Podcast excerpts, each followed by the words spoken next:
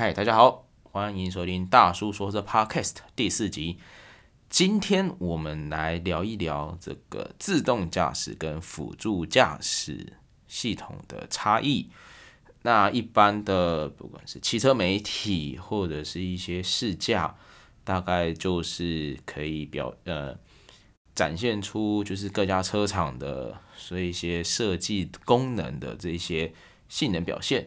那大叔之前在吉利汽车是做 ADAS 研发，而且是功能定义跟匹配，还有性能优化的这一块。那就跟大家分享一下原厂在做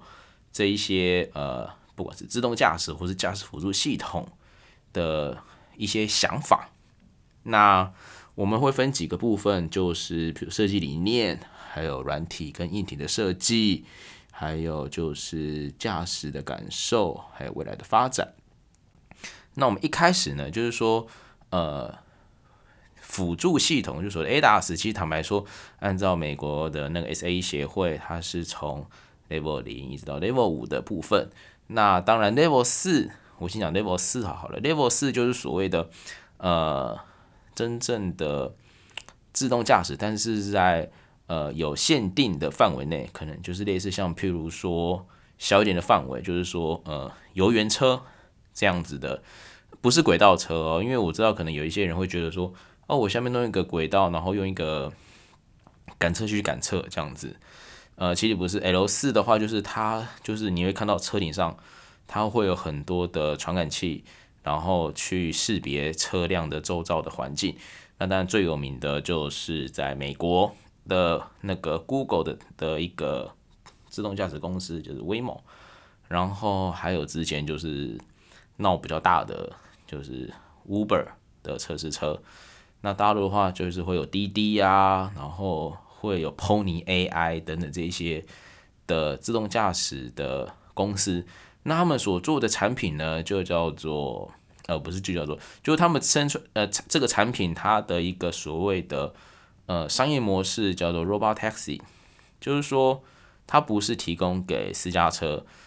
目前呐、啊，那它现在就是有点类似说，呃，你就是呃，像在台湾可能就是用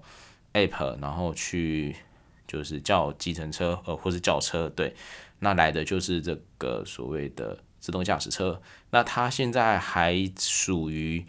呃，因为它是一个有限定的一个范围内嘛，所以它可能跑的地方也不会太远。那按照呃之前大叔的工作经验的话，可能像譬如说像在北京、上海、苏州、广州、长沙等等这些不限定区域，那当然像美国，记得呃是在凤凰城那边吧？对，就是一个区块，因为我它需要很大量的呃数据的这个收集。然后要去储存到它的 database 里面去做一些呃性能跟一些判定的一些优化，让呃机器所收集到的资料，然后的处理可以跟正就是人在开车的这个习惯是比较一致性的，所以 Level 四的这个产品基本上目前是不会提供给呃消费者自己来开。那当然，像这个 Robotaxi，他们现在也是一直在测试。那驾驶座上面也会有所谓的安全员，就是如果系统真的出问题，有一些任何突发状况要接管的时候，人员就可以马上的接手去操控这个车子，不会让乘车上的乘客或者是路上周边的呃驾驶者会有一些安全性的疑虑。好，那就是 Level 四。那 Level 五其实坦白说就是一个呃比较未来性的东西。对，那大叔在前份工作就是在做 Level 三的这个 Traffic Jam Pilot 的这个呃工这个工作。那什么叫做 Traffic Jam Pilot 呢？其实呃之前前几集大叔有提到，目前真正有接近量产的这个车款就是。奥迪的应该奥迪的车款的啊，我没记错的话，就是可能 A 六 A 八，大家看那个车标旁边会有两颗呃雷达，对，那个就是当初应该是提供给要可以做这个自动驾驶软体释放，然后相对应硬体的这个呃设定。那只是后来因为，当然目前全球的法规目前就是是不允许放手上路的。那当然可能功能上也有一些呃需要做调整的。那到最后就是呃还没有办法，就是提供给消费者做选择。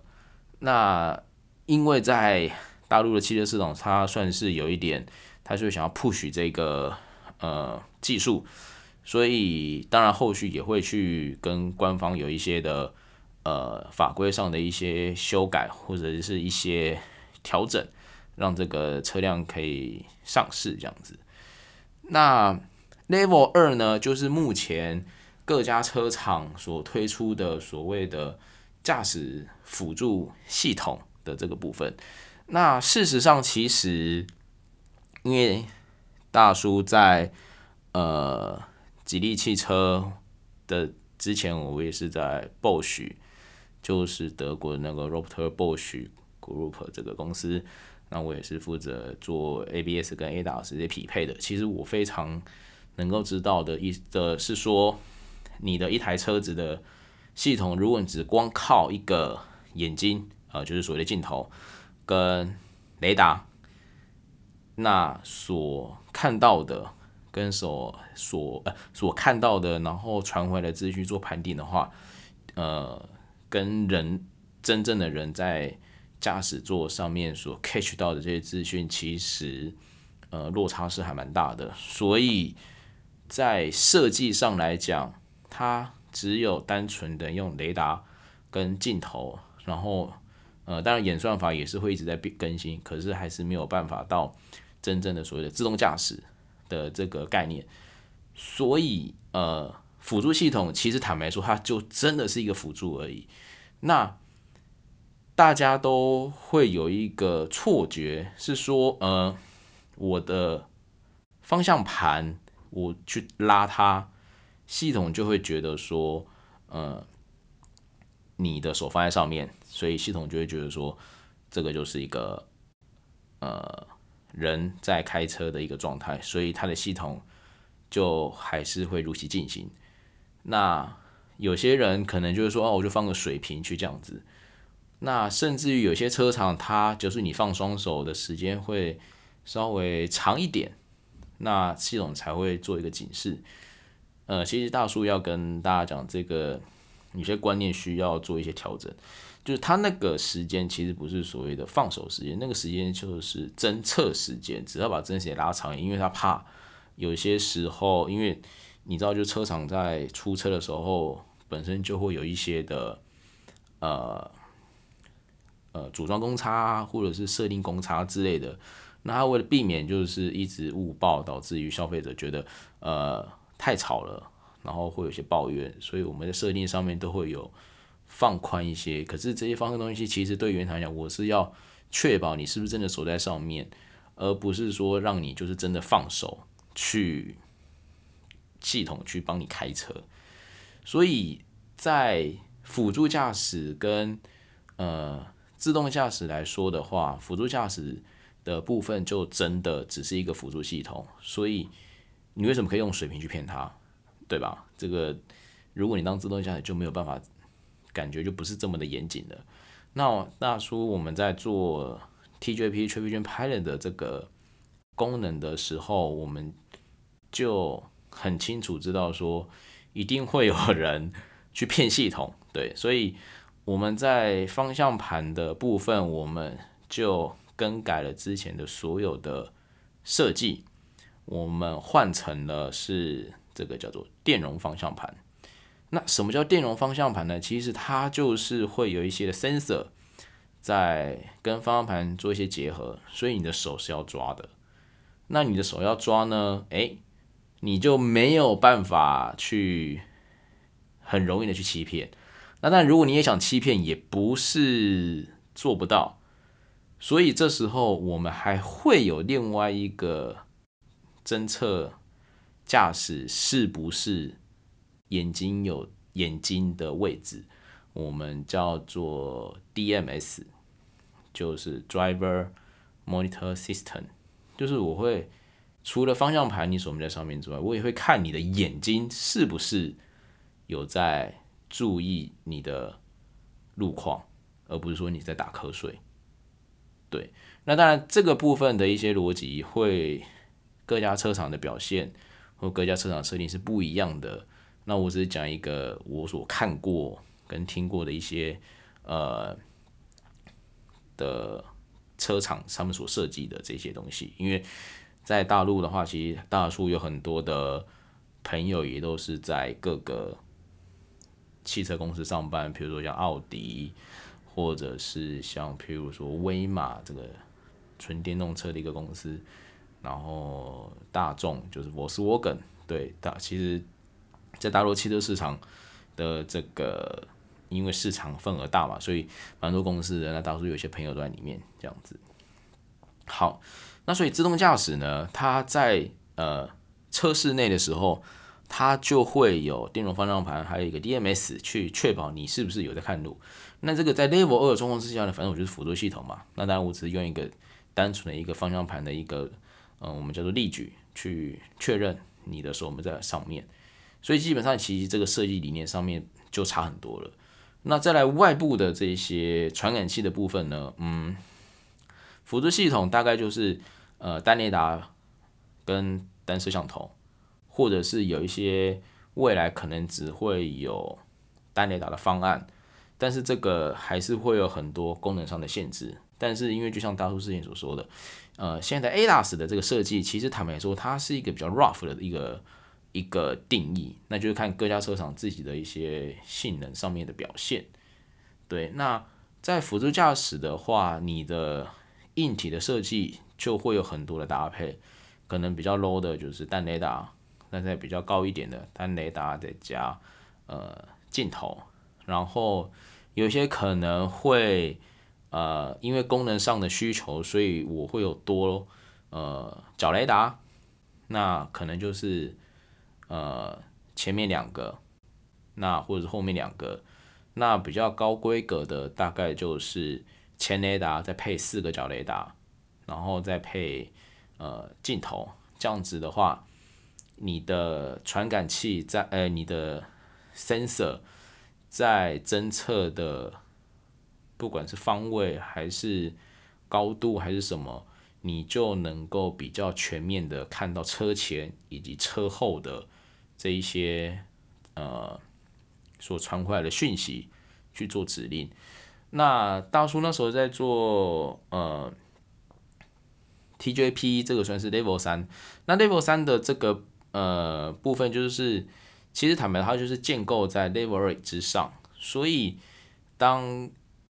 呃车辆状况不或者环境不允许，你还是可以开启所谓的 ICC，就是纵向控制加横向控制，就是 Intelligent Cruise Control，这就是大叔之前呃博士老东家的这个说法。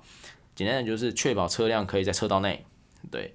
那如果当地的环境都是很符合所谓的 Traffic Jam Pilot，就是呃，就是 Level 三自动驾驶的话，它就会有一个提示，然后会有个 button，你就可以就看你要不要选择，那你就按了之后，你就可以启动所谓真正的这个叫自动驾驶。那启动这个自动驾驶呢，我就需要开启我，哎，我就需要确保我所侦测到的。这一些呃讯息是否正确，然后我的各个的传感器、各个的执行器是不是都是正常状况之下？所以自动驾驶，呃，它在使用的场景上面就会限制的会比较呃多。那对于消费者来讲，有些时候，嗯，不见得会有。呃，所谓的 Level 二的使用的感觉来得好，因为它的限制会比较多，但是它给你的安心度会比较高。这个就等到之后，如果有自动驾驶车出来之后，大叔也可以好好的去试驾，然后再跟大家分享。那 Level 三呢，其实呃，它为什么叫做 Level 三？跟它跟辅助驾驶还有一个在设计上差异是说，当今天辅助系统我失效了，甚至于我没看到了，那这个部分如果发生事故，那还是属于驾驶者的责任，因为我这个本身就是一个辅助系统。那传感器本身都会有一些局限性，那这个局限性当然不外乎就是呃环境或者是成本的这一些呃状况。那自动驾驶的话呢，更是确保说这些传感器的位置、功能、性能都达到一定之外，它还要符合特定的道路才能够开启，然后。自动驾驶还跟辅助驾驶最大差异还有一个，就是所谓的呃地图，就是 HD Map，我们业界所讲的就是高精度地图。那这个东西大家就觉得很奇怪，说，诶，为什么会跟地图扯上关系？其实很简单一件事情，就是说，当你今天呃你开启自动驾驶，结果嗯你发现呃不是你发现，对不起。系统发现到说，哎，假设譬如说雷达失效了，或者是镜头失效了，那怎么办？对不对？这时候自动驾驶它就会搭配所谓的地图，会去确保车辆在静止状况之下，纵使你的雷达失效，纵使你的镜头失效了，车子都还是有办法让，哎，系统还是有办法让车辆可以安全的停车。就是当如果你驾驶者不接管的话，或者是驾驶有一些状况的话，它可以确保你车辆安全停车，而不是就是像辅助系统一样，哎，我要么就没看到，或者是我要么就退出，但是车辆是属于一个失控的状况。对，这个在设计上面其实差异是出发点本来就不一样，所以就算性能有些可能比较相似，可是出发点不一样，你很多东西在硬体跟在呃，软体的设计上面就会差异很多。那软体的部分，它就是更需要的去呃考虑这一些所谓的功能失效的这个部分，还有传感器失效的这些部分。所以其实坦白说，在设计上面就是差异就真的很大。那未来的话，Level 三其实坦白说，Level 三算是一个很比较尴尬的一个阶段，因为它同时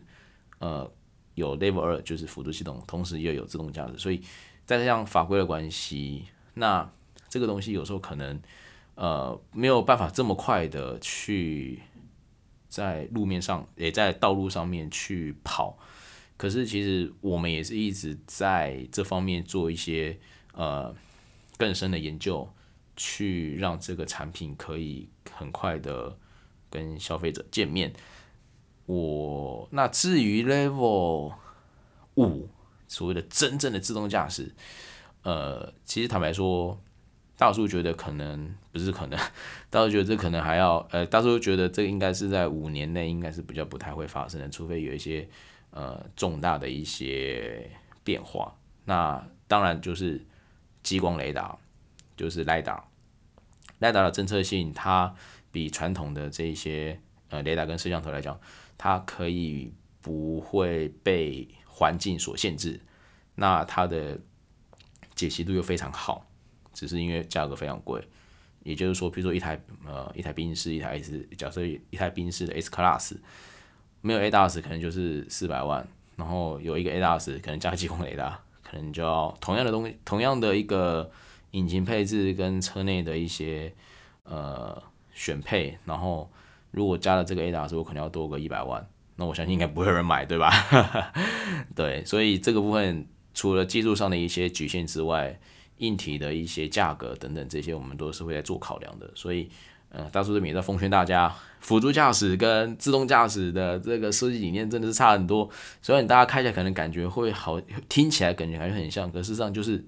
不一样，对，然后，呃，今天讲的好像比较多，对，那我们今天的节目就先到这边。然后，如果大家喜欢我的节目的话，也请您帮我按赞、订阅，然后也可以分享给你的朋友，那可以的话帮我留个五星好评，谢谢。那如果大家觉得呃大叔讲的有些疑问，或者是大大家有点想听一些其他的呃